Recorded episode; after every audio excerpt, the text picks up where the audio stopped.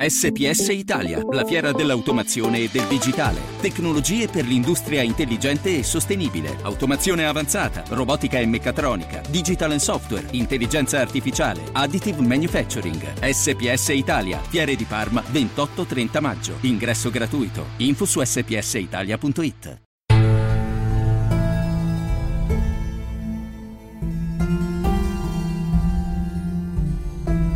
Jedi Visual presenta Argento Vivo, secondi memorabili dei Giochi Olimpici di Carlo Renda. La sconfitta ha qualcosa di positivo, non è definitiva. In cambio, la vittoria ha qualcosa di negativo, non è mai definitiva. José Saramago. La locomotiva e il primo vagone. Quella figura vista di spalle, Alain Mimoun, l'avrebbe riconosciuta tra migliaia per averla inseguita per quasi un decennio. Quel collo incassato tra le spalle, l'andamento sgraziato nella corsa, le scapole prominenti, i gomiti larghi, le braccia aderenti al corpo, la testa all'indietro che oscilla incessantemente. A dire il vero, Alain Mimoun avrebbe riconosciuto quella figura anche con gli occhi bendati avrebbe sentito quel rumore inconfondibile, quel modo strano di prendere l'aria a bocca aperta e di ansimare pesantemente, mentre le gambe rullavano e macinavano chilometri ad altissima velocità. Erano gli sbuffi della locomotiva umana. Era Emil Zatopek. Questo è Argento Vivo, secondi memorabili dei Giochi Olimpici.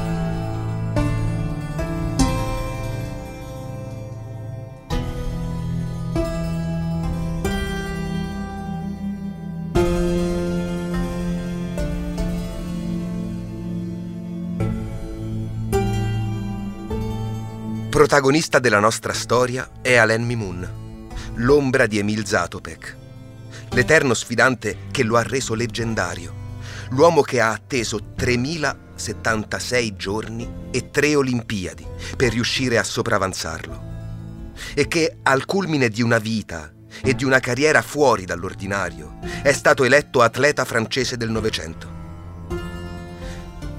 Alain Mimoun in realtà è nato a Lille nell'Algeria francese, nel 1921, ultimo di sette figli di una famiglia berbera di contadini. Settimo figlio, così come Emil Zatopek, di un anno più giovane di lui, cresciuto in un'umile famiglia di calzolai della Moravia cecoslovacca. Ali va a scuola e da piccolo va anche piuttosto bene. La madre, Halima, è analfabeta e non ha frequentato le scuole ed è molto orgogliosa dei risultati scolastici del figlio. Halima desidera che Ali continui gli studi. Sogna che diventi un maestro di scuola elementare. Qualcuno le suggerisce di presentare domanda per una borsa di studio, ma ad Ali viene negata. Per inciso, è l'unica domanda respinta dalla sua scuola, mentre i figli dei coloni francesi con voti peggiori dei suoi la ottengono. Viene preclusa, a 11 anni ad Ali, la possibilità di proseguire gli studi. Una delusione enorme, ma la discriminazione lo avrebbe accompagnato per sempre. Nasce però da lì la decisione di attraversare il Mediterraneo per raggiungere la Francia, con l'Algeria nel cuore. Lì, Ali, lavora come muratore, poi a 14 anni in un negozio di ferramenta. Racconta che il proprietario spesso lo accoglie in casa e lo ospita a cena, trattandolo come un figlio. A 18 anni la leva militare nell'esercito francese. Ma è il 1939. Il primo settembre Hitler invade la Polonia e accende la seconda guerra mondiale. Ali Mimoun viene spedito al fronte. Va in trincea lungo il confine franco-belga. La Germania nazista travolge tutto. Capitola prima il Belgio e il reggimento di Mimoun è costretto a ripiegare nel nord della Francia. Poi capitola anche la Francia e Mimoun finisce nella zona franca di Vichy. Sono quelli anche i giorni in cui scopre un talento naturale per la corsa. Si allena in uno stadio vicino alla caserma. Gareggia e vince senza sforzo, senza problemi. Fa dei tempi incredibili. Nel 1942 viene trasferito in Algeria dove partecipa alle prime gare vincendo sempre, cross o pista che sia. Non è un vero e proprio inizio di carriera, perché Mimoun deve tornare al fronte, prima nella campagna di Tunisia contro l'Africa Corps, poi nel luglio 1943 nella campagna d'Italia. Il 28 gennaio 1944, durante la battaglia di Monte Cassino, Ali Mimoun viene gravemente ferito alla gamba sinistra da una granata tedesca. Resta per 25 giorni con una scheggia che gli provoca un dolore incredibile perché si sposta dentro la sua gamba. Per i medici americani nell'ospedale da campo non c'è altra soluzione. Bisogna amputare. Dinanzi al rifiuto ostinato di Mimoun, però, un chirurgo francese lo opera e gli salva la gamba. Trascorre alcuni mesi di convalescenza in un ospedale di Napoli, poi Mimoun torna al fronte. Stavolta al confine franco-tedesco, per circa un anno partecipa all'offensiva finale in terra di Germania, quella che porterà alla capitolazione nazista. Ritorna dalla guerra vivo e con tanta voglia di correre. Dopo sette anni di servizio nell'esercito si trasferisce a Parigi. Vive in un modesto appartamento di due stanze nella periferia parigina, senza riscaldamento e servizi igienici. Si iscrive al Racing Club al Bois de Boulogne e trova lavoro come cameriere al bar caffetteria dello stesso club, dove lavora per diversi anni. Intanto gareggia e vince sempre. Poi torna a servire ai tavoli, anche chi ha battuto in pista.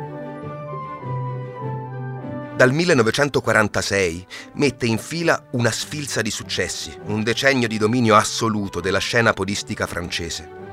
Nel frattempo si converte al cristianesimo e prende il nome di Alain.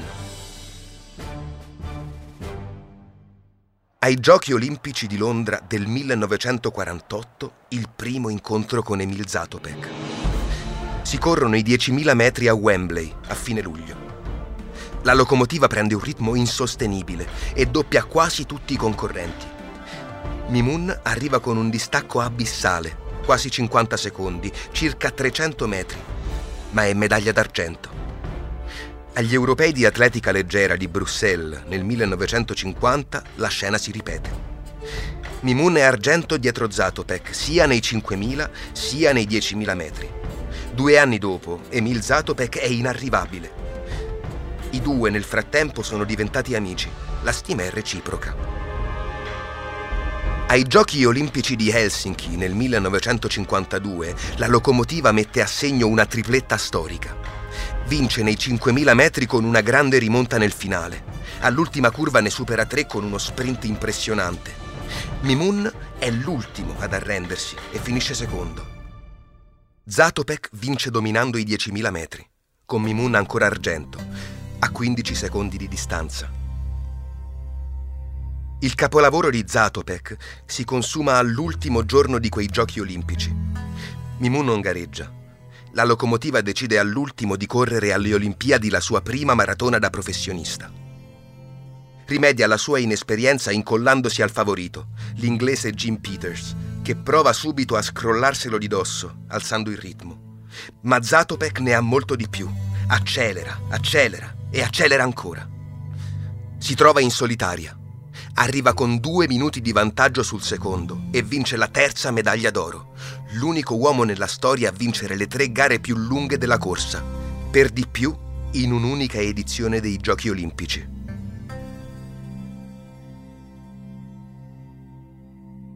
Due anni dopo, nel 1954, Zatopek vince i 10.000 agli europei di Berna, ma Mimun non c'è per le conseguenze di un infortunio.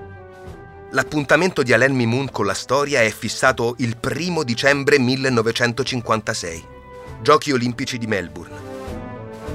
I 10.000 metri non sono andati bene, ma la gara che aveva preparato, a sorpresa, era la maratona. Stavolta è Mimoun a correre la sua prima gara nella maratona ai Giochi olimpici. All'insaputa di tutti, si era sottoposto ad allenamenti massacranti mi sono rimpinzato di 40 km al giorno per due anni, senza dirlo a nessuno. Quando annuncia la decisione di correre la maratona, tutti gli dicono che è troppo vecchio, ha 35 anni suonati. Mimun dirà che I francesi, gli stranieri, tutti quanti hanno riso di me, tranne Zatopek. Il giorno prima della maratona, invece, riceve un telegramma dalla moglie Germaine che gli annuncia la nascita della loro prima figlia, Olympe.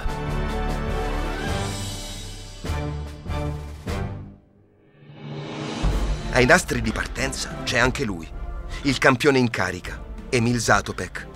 Ma non è al meglio, perché si è operato di ernia un mese e mezzo prima. E c'è un caldo terribile, oltre 35 gradi a Melbourne. Alain indossa la canottiera blu della Francia e una bandana bianca in testa, ricamata con le iniziali della moglie per proteggersi dal sole cocente d'Australia. La gara non ha storia. A metà percorso Mimun stacca Zato perché gli altri e va da solo, lanciato verso la vittoria. Negli ultimi dieci chilometri si toglie la bandana e la getta in terra. Pesava una tonnellata, dirà. Nessuno è in grado di riprenderlo.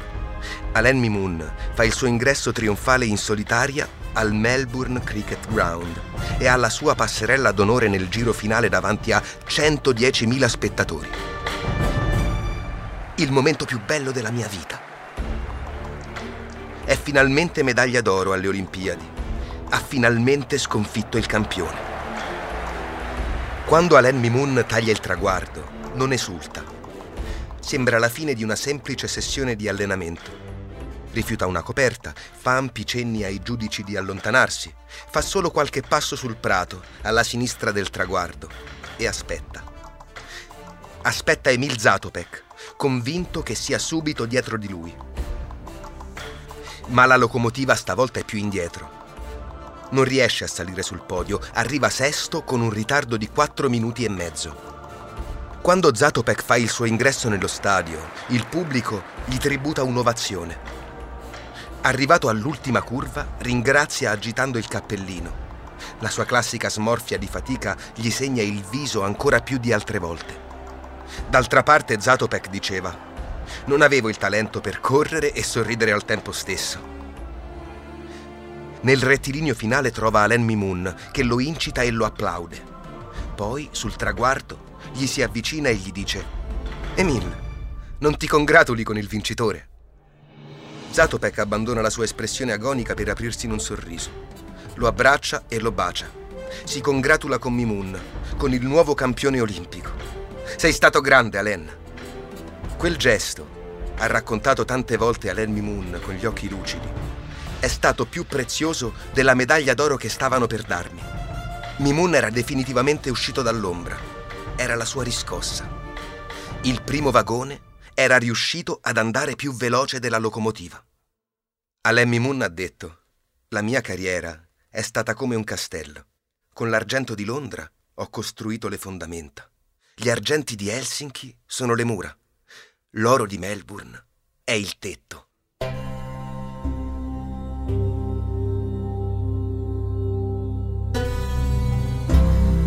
Argento Vivo, secondi memorabili dei Giochi Olimpici è un podcast scritto da Carlo Renda, con la voce di Alberto Melone. Montaggio, suoni e musiche di Americo Fusco.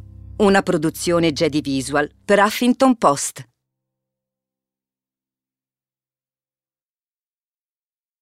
SPS Italia, la fiera dell'automazione e del digitale. Tecnologie per l'industria intelligente e sostenibile. Automazione avanzata, robotica e meccatronica, digital and software, intelligenza artificiale, additive manufacturing. SPS Italia, Fiere di Parma, 28-30 maggio. Ingresso gratuito. Info su spsitalia.it.